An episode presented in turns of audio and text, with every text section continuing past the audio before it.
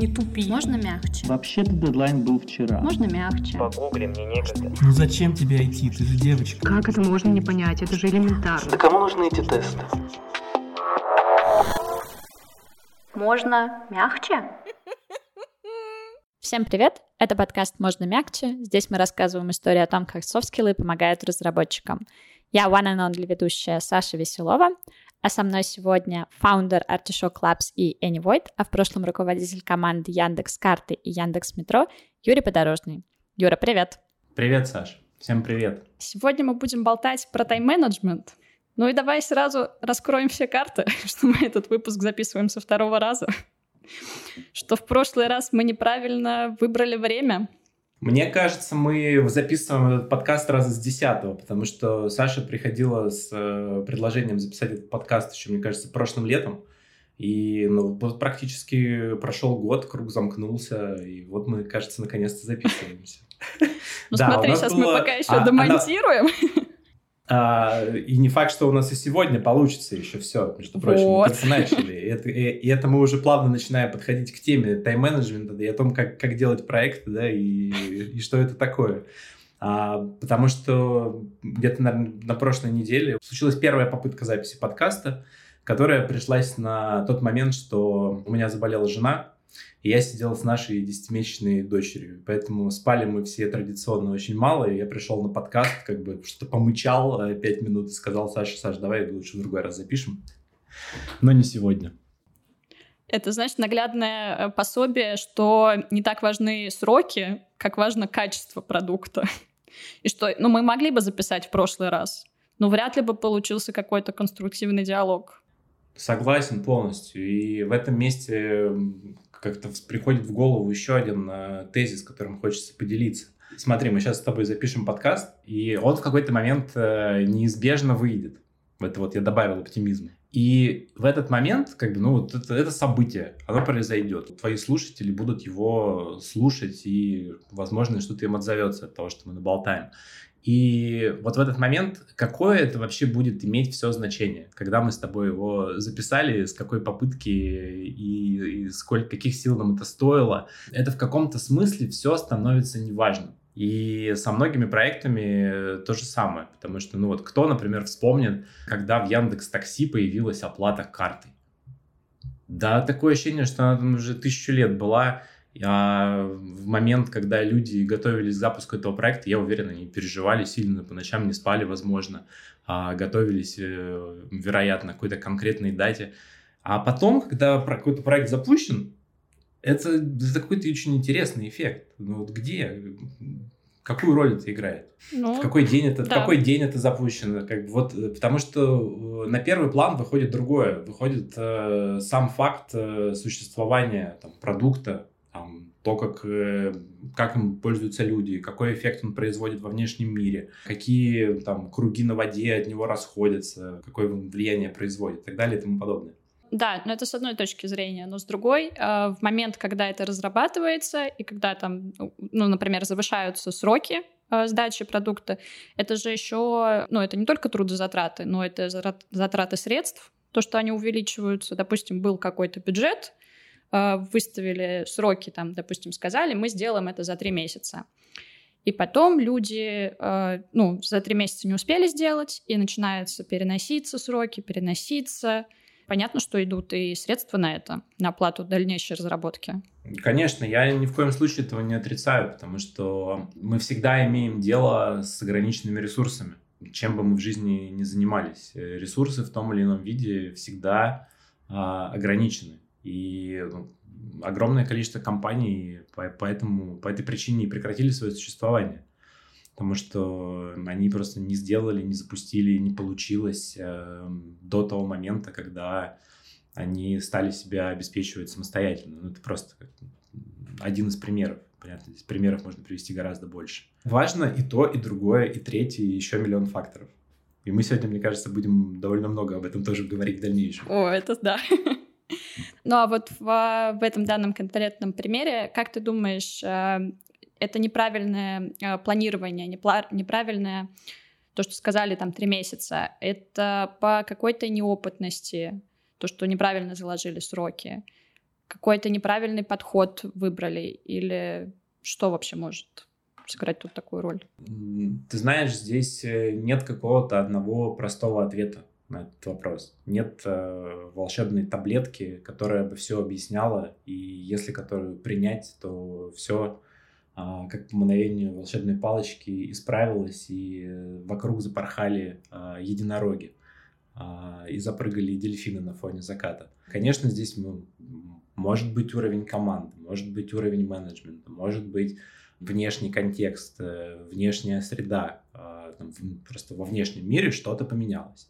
Потому что вот, если вспомнить, там, что происходило три года назад, три года назад э, случилась пандемия, которая случились локдауны, которые на очень многие э, сферы и компании повлияли достаточно кардинальным образом. Мы можем с тобой просто взять какой-то пример, если ты хочешь, и как-то разобрать его более глубоко. Потому что в такой широкой постановке ты задаешь очень сложный вопрос, на который нет простого ответа. Давай э, возьмем такой пример. Ты приходишь на работу, у тебя есть какой-то скоп задач, ты примерно понимаешь, там, что вот эти задачи попроще, их можно побыстрее сделать, там, есть у тебя задачи какие-то супер крупные, которые ты там потратишь э, только, не знаю, 100 часов, чтобы вообще разобраться, понять, что это такое, но при этом они более приоритетные для бизнеса. Вот в этой ситуации как спланировать свое время, ну, ты понимаешь, что вот эти мелкие задачи, их тоже надо делать. Не, а, кстати, а почему? Я хочу сразу возразить. А, ты, ты сказала, что ты понимаешь, что вот эти мелкие задачи, их тоже надо делать. Это бы первый вопрос, который я бы, возможно, себе в такой ситуации задал. Действительно ли их надо делать? Потому что сейчас будет, возможно, непопулярное мнение. А далеко не все задачи нужно делать. Да. Далеко не все задачи заслуживают того, чтобы быть сделанными. Да, и когда ты их делаешь, бывает такое, что они идут потом в стол. И все. Такое тоже бывает. И ты вот сама затронула эту тему про приоритеты бизнеса. Про то, что есть какие-то задачи, которые являются приоритетными с, с точки зрения бизнеса. И это, кстати, очень даже классный угол для обзора, под которым можно смотреть на, на свои собственные действия. А, потому что вот как это написано в Гражданском кодексе Российской Федерации, коммерческое предприятие э, целью своего существования имеет извлечение прибыли. Юра, у нас еще никто не цитировал Гражданский кодекс. Вот, буду первым, значит. Браво!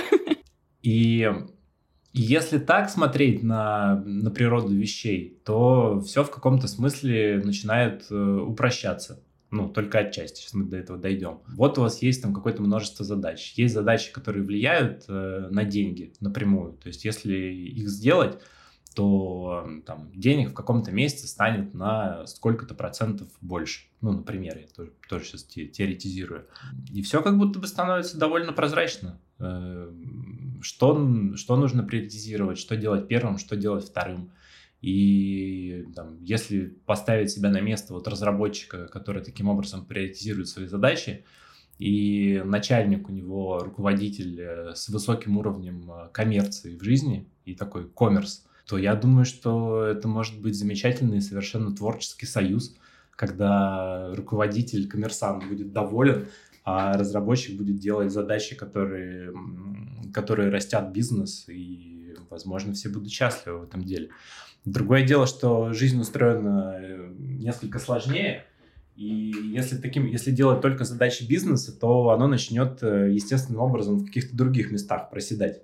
И со временем, конечно, там могут появиться проблемы, которые тоже придется в какой-то момент решать. Ну, то есть не только задачами про деньги можно быть э, довольным и поддерживать окружающую среду в балансе. Да, тут согласна. У меня на одном из прошлых мест работы э, прям выделяли отдельное время на разработчиков на рефакторинг на рефакторинг э, каких-то прошлых задач, либо, там, не знаю, добавление новых библиотек.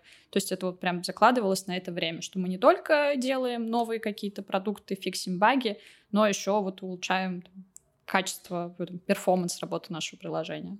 Да, и, ну, мне импонирует очень сильно такой подход. И потому что этот подход, он, а, в нем возможен какой-то баланс между интересами разработчиков. Э, если мы говорим про разработку софтверных продуктов, мы же сегодня про это, наверное, по большей части да, да, будем как-то да. говорить.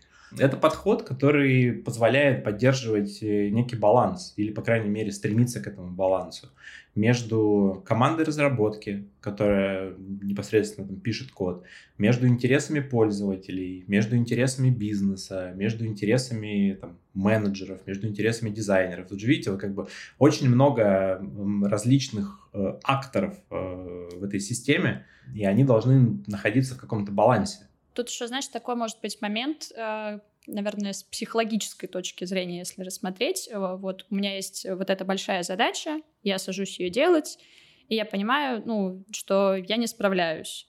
И вот, чтобы мне показать, например, что я работаю для менеджеров, я вот возьму и сделаю какую-нибудь простенькую задачку пока.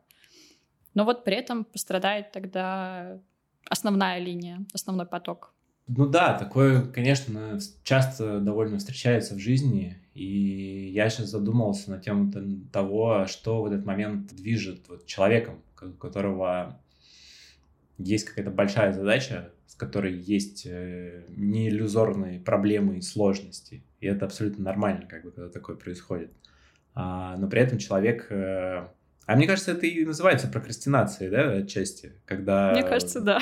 Вместо того, чтобы делать какую-то задачу с понятным целеполаганием, человек занимается чем угодно, какими-то более простыми делами, лишь бы только не ей. Но мне кажется, страх, конечно, лежит э, где-то глубоко внутри. Это, ну, как, э, как одна из э, гипотез, я думаю, это точно в этом есть какой-то смысл, когда человек, возможно, боится признаться даже самому себе, не говоря уже о том, чтобы признаться в этом начальнику. Ну, правда, даже сложно прийти к руководителю, сказать там, что э, «Дорогой руководитель, у меня здесь э, сложности, это же меня посчитают плохим разработчиком, не дай бог» что и в сроках обманула, еще и работать не умеет. Да, такого, зачем такого сотрудника вообще держать? Вот, хотя, конечно, ничего страшного в этом, как мне кажется, нету. Э, и уж точно нет страшного в том, чтобы самому себе признаться в том, что где-то чего-то не учел или не учла, либо внешние факторы изменились, либо еще что-то мешает, и прийти и об этом поговорить. Потому что, вероятно, чем раньше, а, ну, если это руководитель, который радеет за продукт, который радеет за своих сотрудников, то мне кажется, он войдет в положение, поможет разобраться с, с тем, почему все, все получается так, как получается, и что с этим можно сделать. Процесс коммуникации здесь какой-то должен пойти для того, чтобы это стало возможным. Но мне кажется, это тоже приходит с опытом, потому что когда ты выходишь на новую работу, ты не понимаешь этих процессов, тебе страшно, вот что подумают, тебе вот надо показаться там, хорошим разработчиком, показать, какой ты молодец. И я знаю очень много ребят, которые, там, не знаю, засиживались э, до поздней ночи или работали в выходные, убивали просто все свое время, э, чтобы сделать задачу, чтобы вот в срок точно успеть. Молодцы! Похвалить их нужно за это. Красавцы и красавицы. Не знаю. Мне кажется, это прям чересчур. Когда ты, ну, просто жертвуешь вообще всем, убиваешься в одну задачу. Когда, ну, объективно, можно было бы в этой ситуации там поговорить, Понятно, что это был некий сарказм с моей стороны. Тем не менее, с точки зрения там, бизнеса, это поведение, которое может заслуживать одобрения и поощрения потому что проект запущен, там, например, раньше срока, либо запущен точно в срок. Видишь, это... Бизнес — это бездушная машина.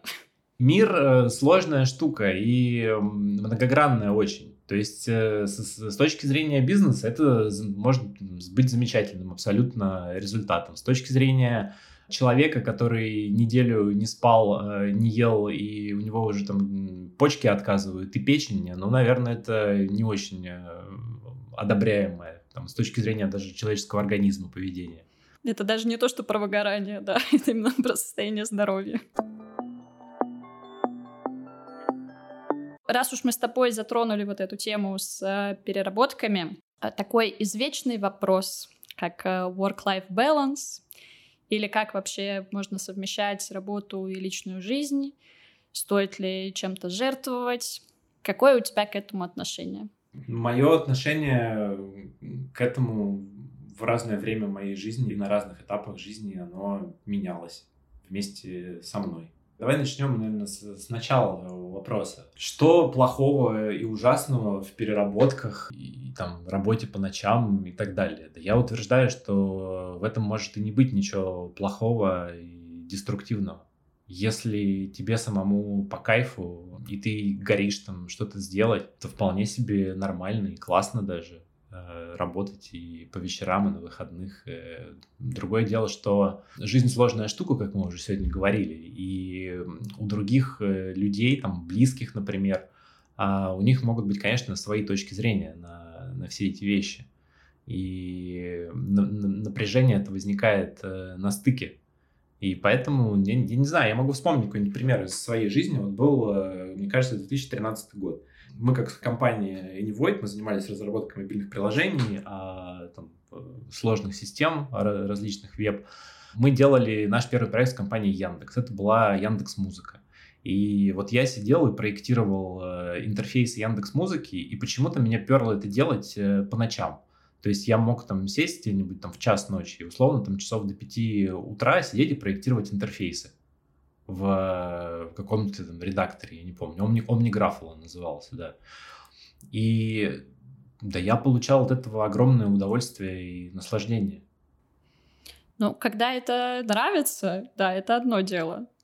Да, и это, и это безусловно, важное измерение для тех вещей, о которых мы сегодня говорим. То есть э, а, давай попробуем немножко концептуализировать, чтобы было понятнее. Это внутреннее ощущение самого человека к тому, какую деятельность он осуществляет и каково ему в процессе этой деятельности. И если человеку внутри этого процесса хорошо, нравится, ему радостно, то как бы и отлично. Разве это не есть э, баланс? О, сто процентов. Он родимый. У меня на самом деле тоже такой подход. Ну, то есть э, мне, в принципе, и работа позволяет, там, когда я удаленно работаю, у меня нет такого, что я работаю там с 9 до 6 в офисе и вот строго в эти часы. То есть я могу сделать там перерыв днем какой-нибудь, не просто там на часочек на обед, а там, не знаю, на 4 часа, но при этом совершенно спокойно сесть и там вечером начать работать, потому что, ну вот, у меня есть интересная задача, вот у меня сейчас так, например, было, вот прям вообще супер нравится разбираться, хочется больше как-то провести с этим временем.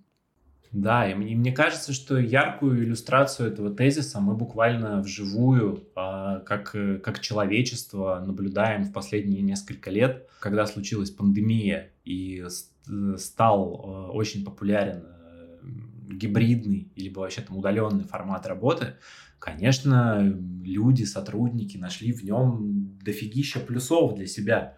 И именно поэтому сейчас такую сложность э, для компаний вызывает процесс возврата людей обратно в офисы, о том, что все должны приезжать в офис там, там по такому какое-то количество часов в, офисе присутствовать э, обязательно. Там, некоторые компании, понятно, там нужно быть по звонку там в 9 утра или в 8 утра. А люди, конечно, распробовали вкус того, что можно, можно вообще говоря, может быть иначе.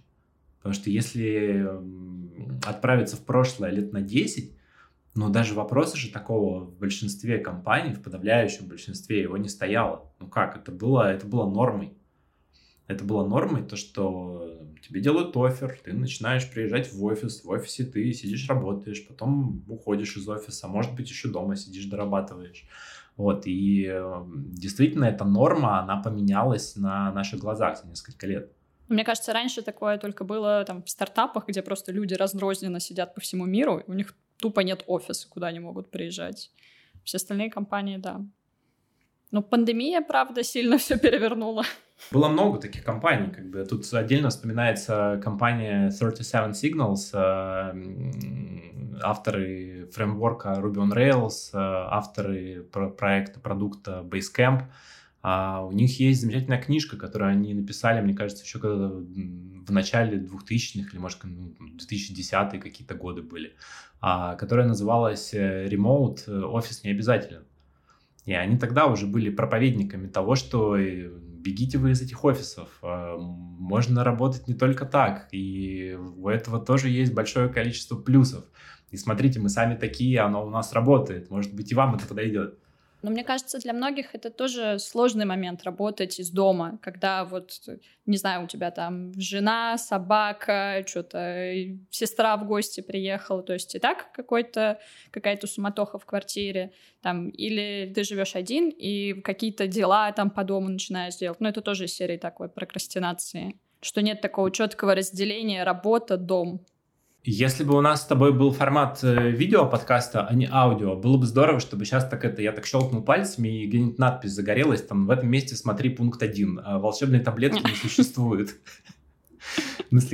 Ну, конечно, есть разные варианты. Конечно, что хорошо в одном случае, оно может быть далеко не настолько хорошо в другом. Далеко не всем подходит удаленка. Там, конечно, если дома трое детей э, и две кошки, и жена, и все это происходит э, в однушке, то да, программировать э, и что-то вдумчиво творить может быть, конечно, сложно. У меня был такой коллега, у него еще ремонт в, это, в квартире был, вот куча животных, жена, маленькая дочка, которая только научилась бегать. Она была у нас на всех созвонах, и это был единственный человек, который рвался прям в офис вернуться с удаленки. Слушай, а какие-нибудь, может быть, у тебя есть э, полезные советы? Там, ну, то, что вот подходит к тебе, или ты там что-то хорошего прочитал, э, какие инструменты можно использовать для планирования своего времени? Ну, давай на уровне концептов. Мне кажется, не очень интересно говорить про какие-то конкретные инструменты, э, там, не знаю, веб-сервисы, какие-то программы. Мне кажется, что, ну или я сам так живу, я считаю, что нужно максимально раздру- э, разгружать голову от э, тех идей, мыслей, задач, которые в нее приходят. Это, мне кажется, один из постулатов методологии Getting Things Done, который говорит о том, что появилась какая-то задача, а первое, что, что нужно сделать, это взять ее куда-то записать на бумажку, в блокнотик, э, в какую-то специальную программу, куда угодно. И недавно мы разговаривали с, с нашим хорошим э, товарищем, общим знакомым Петей Бондаренко. А, Петя как-то в разговоре всплыла какая-то мысль, я моментально достал из, из кармана телефон, открыл приложение и туда записал. И он меня спросил, как бы, вау, нифига, что ты сделал? Я говорю, ну, я просто вот записал, чтобы не забыть, потому что я всегда так делаю, и у меня это уже практически на автоматизме происходит. Потому что, чтобы я, ну, просто чтобы об этом не думать чтобы в, голове эта мысль не висела где-нибудь на фоне и так э, временами бренчала бубенчиком, а все, как бы я записал, я знаю, что я об этом не забуду, я знаю, что я до, до этой задачи там дойду, когда я начну, там, сяду в очередной раз там, смотреть на свой список задач э, на день, что я хочу сделать, я к этому вернусь, может быть, я это сразу сделаю, может быть, я это запланирую на какой-то следующий день, но мне кажется, вот эта штука, когда просто те, те задачи, э, которые в голове возникают, мысли, идеи, переживания, что угодно, а, когда это куда-то записывается. И оно в этот момент, э, оно просто начинает какими-то другими свойствами в этот момент обладать. Потом иногда бывает, что запишешь что-нибудь, и думаешь, какая вот мысль классная, блин, такая идея придумалась. На следующий день просыпаешься, смотришь на нее, ну как бы, ну, ну бред же вообще. Ну бред. И как бы взял и все, удалил э, из э, туду-листа, забыл. А вот ты всегда так мог э, взять и записать эту идею, или ты себя к этому как-то приучил? Не, приучил, конечно. Я большой фанат приложения для Mac, которое называется Things от компании Cultured Code. И я им пользуюсь вот с момента, как у меня появился первый Mac. Это был, наверное, 2008 год. И вся моя жизнь э, в этом приложении, по сути, ну, ну давайте не вся, но какой-то существенный кусок а, моей рабочей и личной жизни, именно управления а, задачами, он находится там. И я как раз-таки очень люблю, как бы, чтобы у меня и на телефоне все это было бы синхронизировано, и на компьютере. И ну, я, конечно, себя просто приучил как-то к этому. Все, что приходит э, в голову, что заслуживает какого-то внимания, но я не готов этим в моменте заниматься. Ну, я не знаю, могу просто вот идти куда-нибудь там или ехать куда-то. Вот при, пришла мысль, записал, чтобы к ней вернуться позже. Ну, это, это конечно, это не, не врожденное, это приобретенное. Это сто процентов. Не все так делают далеко. У меня единственное то, что я вот когда начинаю записывать куда-то свои мысли, это когда я понимаю, что я вот просто поток всего сразу накапливается, и, ну, мне сложно вот так вот у себя в голове просто осознать, что именно мне когда надо сделать. Мне надо вот записать все, что у меня есть, просто вот, не знаю, волокнотик в какой-то. Вот, и в какой-то визуализации мне легче, например, э, раскидаться по задачам своим. Да, и мне кажется, это вообще очень просветляющая практика, которую ты только что описала. Вот когда ты находишься в каком-то просто раздрае, а, душевном и эмоциональном и рациональном, то, конечно, это помогает просто сесть и начать там выписывать задачки. Есть же даже практика такая, которую многие любят, мне кажется, ее можно каким-то психологическим даже отнести. Это практика ноутинга, когда ты просто садишься и открываешь там либо блокнот и берешь ручку, либо открываешь там какой-нибудь текстовый редактор и просто начинаешь описывать все, что с тобой в моменте происходит. Вот что к тебе приезжает, какие мысли, какие чувства, какие эмоции, что ты на эту тему вообще думаешь. И, и это позволяет э, освободиться от вот этого эффекта, когда в голове просто какая-то тысяча мыслей, и не знаешь вообще за что браться, и все из рук валится и так далее и тому подобное дорогой дневник, и погнали. Да, да, и есть, и, и точно есть э, как, какой-то общий базис между вот этими вещами, между там собственными ощущениями и списком задачек, э, которые хочется сделать, ну, например, которые не делаются. И, и там, и там помогает э, сесть и записать. Да, интересный подход, хороший. Еще по поводу инструментов все-таки про какие-то конкретные. А как ты вообще искал эти инструменты? Ты просто случайно натыкался ну, вот на это приложение, например, Things, либо ты конкретно садился, такой вот что-то нужно мне для планирования? Но мне кажется, сама по себе проблематика это довольно понятная. То есть людям нужны планировщики задач. Жена у меня подсела, ну я ее подсадил, э, справедливости ради, я ее подсадил на Basecamp. А у нас это, это тематика семейного тайм-менеджмента сейчас в нашем подкасте э, врывается. А у нас действительно есть э, совместные проекты в Бейскемпе. А я ей могу ставить задачки, она мне может ставить задачки. Мы так квартиру в Москве построили несколько лет назад, там вся была а, спланирована, и с точки зрения вот какого-то проектного менеджмента это было сделано в Бейскемпе. Все люди просто плачут от ремонта, когда начинают думать про это, что это сумасшествие будет какое-то. Вот, оказывается, что надо. Четкое планирование. Не, ну сумасшествие, я думаю, без него я не знаю никого, кто бы мог построить э, квартиру без, э, без легкого сумасшествия, либо, либо тяжелой формы сумасшествия. Но это какой-то способ э, попытаться упорядочить э, хаос. Мы же всегда имеем дело, и с тобой мы сегодня говорим очень много об этом. В любом процессе планирования, а, а тайм-менеджмент — это про планирование, мы всегда имеем дело с неопределенностью. Потому что это жизнь. Да, и, и тайм-менеджмент — это попытка с этой неопределенностью что-то сделать. Ну, хоть насколько ты ее уменьшить. Мне кажется, мы вот всю жизнь как-то пытаемся это упорядочить. Просто так, если подумать, что в универе там у нас было расписание пар, то есть у тебя есть какой-то распорядок дня. То же самое в школе, также в детском саду. У тебя есть какое-то условное расписание, что и когда ты делаешь. И ты вот это пытаешься, продолжаешь упорядочивать. упорядочивать. А потом в какой-то момент ты выходишь во взрослую жизнь, и у тебя нет расписания. Да. И, ты, и ты можешь и ты можешь как бы с одной стороны делать все, что хочешь, но почему-то проще не становится. Юра, а у меня к тебе вопрос э, про тайм-менеджмент, как это ни странно. И какую-нибудь интересную историю хочется от тебя услышать. Были ли у тебя какие-то фейлы с э, планированием времени? не с какими-то обстоятельствами, которые извне пришли, а вот лично с тобой связанные, когда ты что-то не подгадал.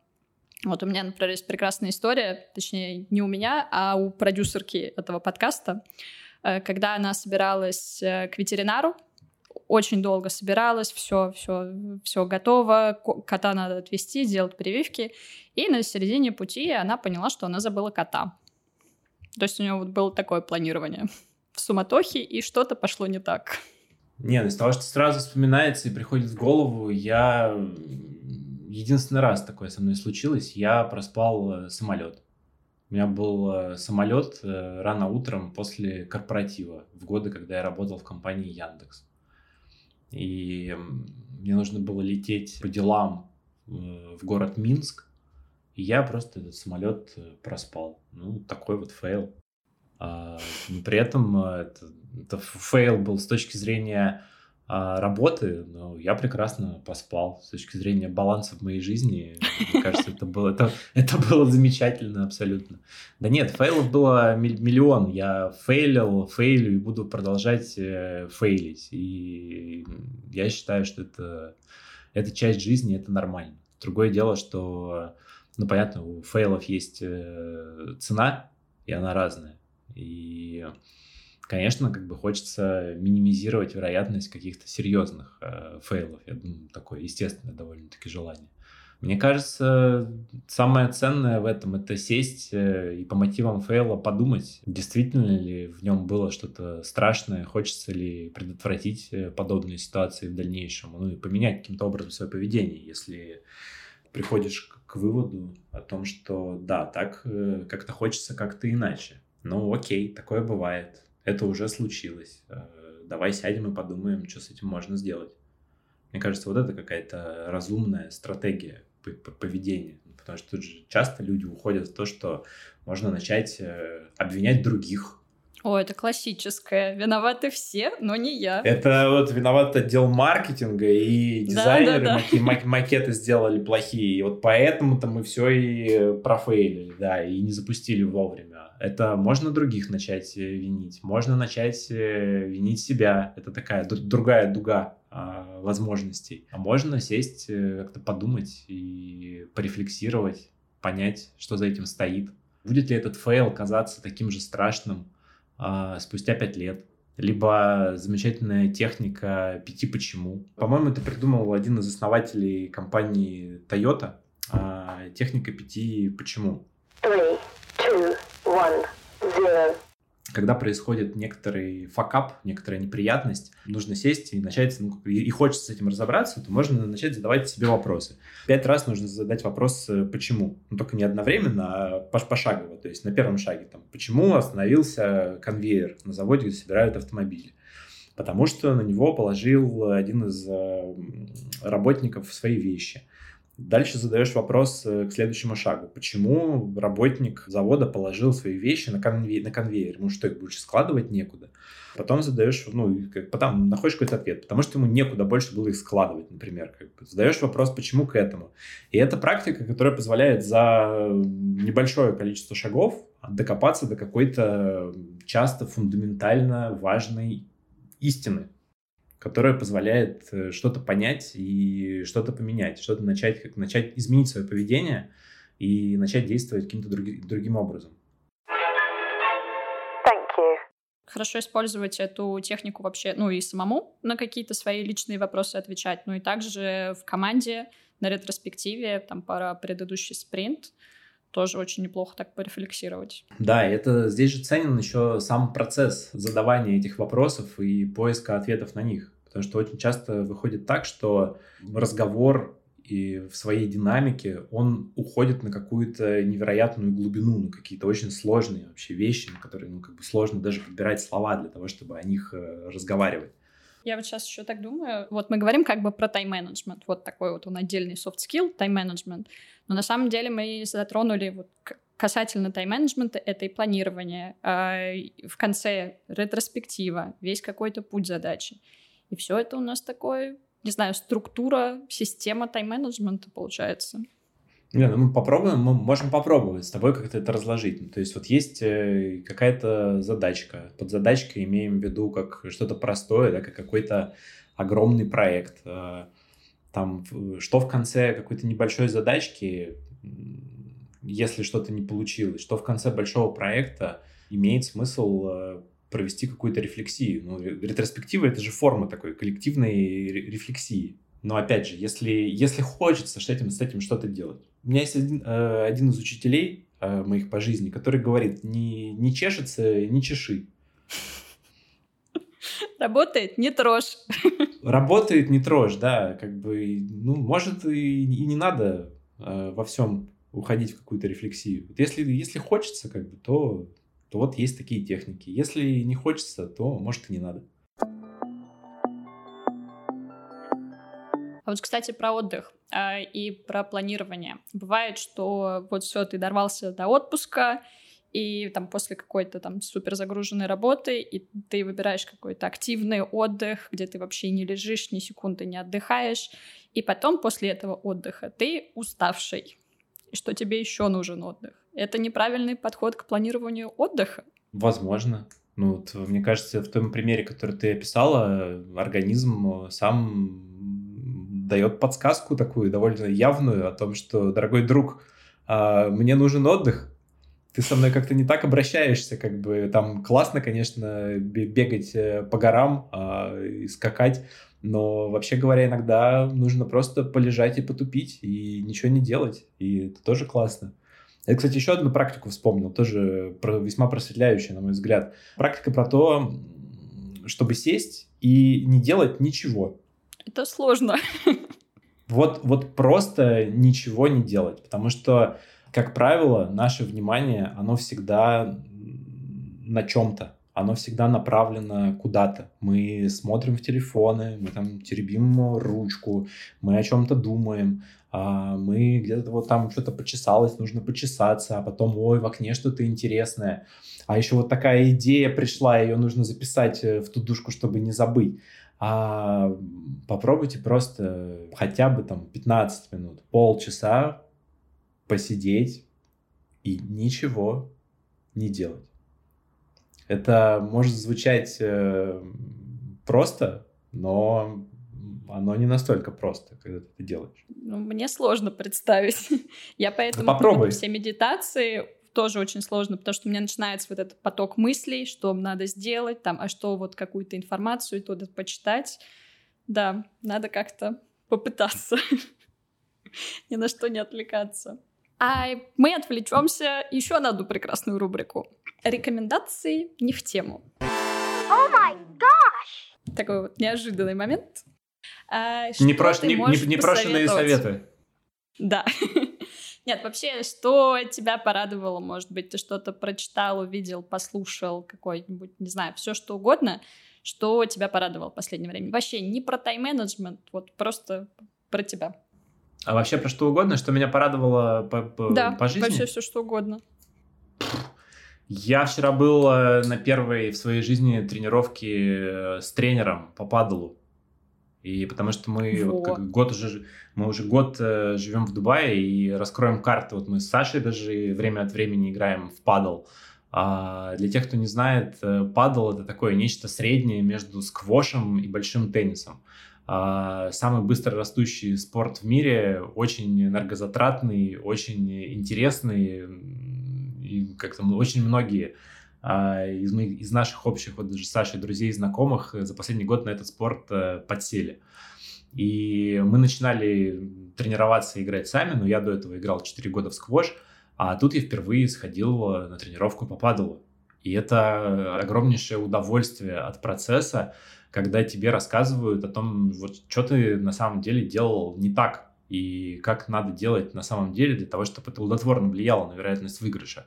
И огромный кайф, потому что мы после этого, после тренировки я поехал еще поиграть в падл, я очень жестко тупил вчера на корте, потому что я прям чувствую, что у меня какие-то новые нейронные связи образовываются, и я пытаюсь встроить э, то, что в мою голову пытался час назад вложить тренер, и я понимаю, насколько это сложно, потому что я привык э, по-другому. И вот, вот такая радость, прям свежайшая, вчерашняя. Вот, замечательно. Но на самом деле это, правда, очень прикольный спорт. И я не знаю, как со сквошем, но по сравнению с большим теннисом тут ниже порог входа. То есть люди вообще могли никогда не играть, они приходят, и им легче дается игра. О, я придумал, кстати, как, как связать тему падала с темой нашего сегодняшнего разговора. Давай, рекомендации не в тему, сделаем еще и в тему. Да. Я вот только что рассказывал про какая практика посидеть и ничего не делать. И любой как активный вид спорта, игровой, и теннис, и падал, и сквош к этому прекрасно относятся, это же своего рода форма медитации. Потому что вот ты заходишь на корт, и ты там час или полтора или два, а твое внимание сосредоточено только на игре. Все остальное, оно размывается, а, исчезает куда-то. И после этого выходишь, э, ну, я выхожу заряженным на какие-то новые свершения и достижения, хочется что-то поделать. Потому что я разгрузил в этот момент э, голову очень хорошо. На что ты переключился, это дает, э, ну, помимо просто физической нагрузки, это дает еще и эффект на голову благоприятный. Но это вообще любая смена вида деятельности так э, действует, мне кажется. У меня просто бывали такие моменты, когда спортом заниматься, чем-то активным, ну, я просто, я так уставала, хотя я просто сидела, работала, э, то есть какая-то э, мозговая активность только была. Я вообще ничего не могла делать. То есть я чувствовала, как будто я в зале, там, не знаю, 4 часа была. Но мне помогало переключиться, не знаю, я красила э, стол и стулья себе на балкон. Мне так нравилось, ты не представляешь. Вот просто я, я больше ничего не делала никакой информации не получала, ничего не делала. Я просто вот, вот концентрировалась вот на этом процессе. Все, вообще замечательно. Да, смена вида деятельности, любая физическая нагрузка, пойти там 15-20 минут прогуляться, либо спортом каким-то позаниматься, конечно. Все это помогает. Мне кажется, у нас такое получилось хорошее резюме в конце, что смена да. вида деятельности тоже поможет в планировании каком-то тайм-менеджмента. Это, это, это к вопросу про, про то, что люди любят называть э, work-life balance. Вот, да. Да, да. Ну, ну, кажется, что одно без другого не существует. И все из этого важно, все из этого ценно. И кажется, всему э, этому нужно давать какое-то количество внимания в своей жизни для того, чтобы баланс э, вообще мог существовать. Вот так вот можно сказать. В общем, главное даже быть в балансе с самим собой, не только с работой. Вот. И, наверное, тогда уже будет все и налаживаться, когда ты понимаешь, сколько тебе времени на что требуется, когда ты уже как-то чувствуешь себя в этой работе. А можешь и не понимать, сколько времени это требуется. И... Да. Это тоже нормально. Да, но это уже какой-то другой разговор, мне кажется, абсолютно. Да. Ну, а это давай заканчивать. Э, было очень приятно с тобой поболтать. Мне кажется, у нас Спасибо. такой получился полезный выпуск, классный. Спасибо. Я надеюсь, да, что кому-то это будет полезным, наш сегодняшний разговор. Спасибо, что позвали. Пока-пока.